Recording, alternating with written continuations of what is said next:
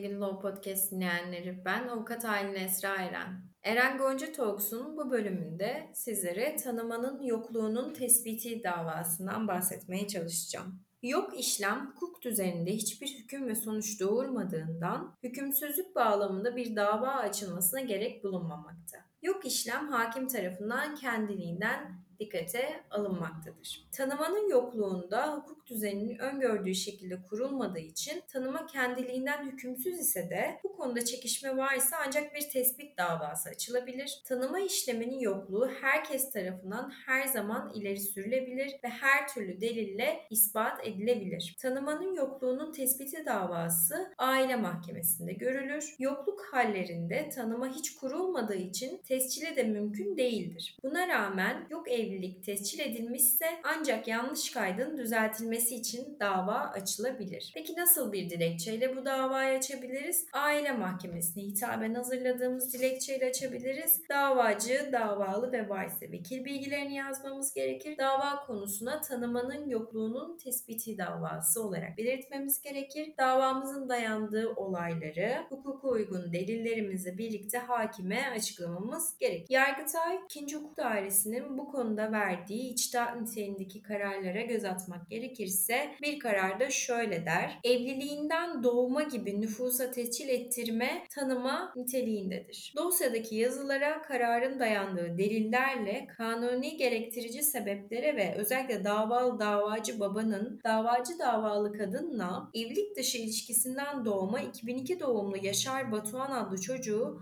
sonradan evlendiği Neslihan adlı kadınla evliliğinden doğma gibi nüfusa tescil ettirmesinin Türk Medeni Kanunu'nun 295. maddesi uyarınca tanıma niteliğinde olduğunun anlaşılmasına göre yerinde bulunmayan temiz isteğinin reddiyle usul ve kanun uygun olan hükmün onanmasına karar vermiştir Yargıtay 2. Hukuk Dairesi. Evet sevgili Law Podcast dinleyenleri. Bu bölümde sizlere kısaca tanımanın yokluğunun tespiti davasından bahsetmeye çalıştım. Bir sonraki bölümde farklı konularda buluşmak üzere. Hoşçakalın.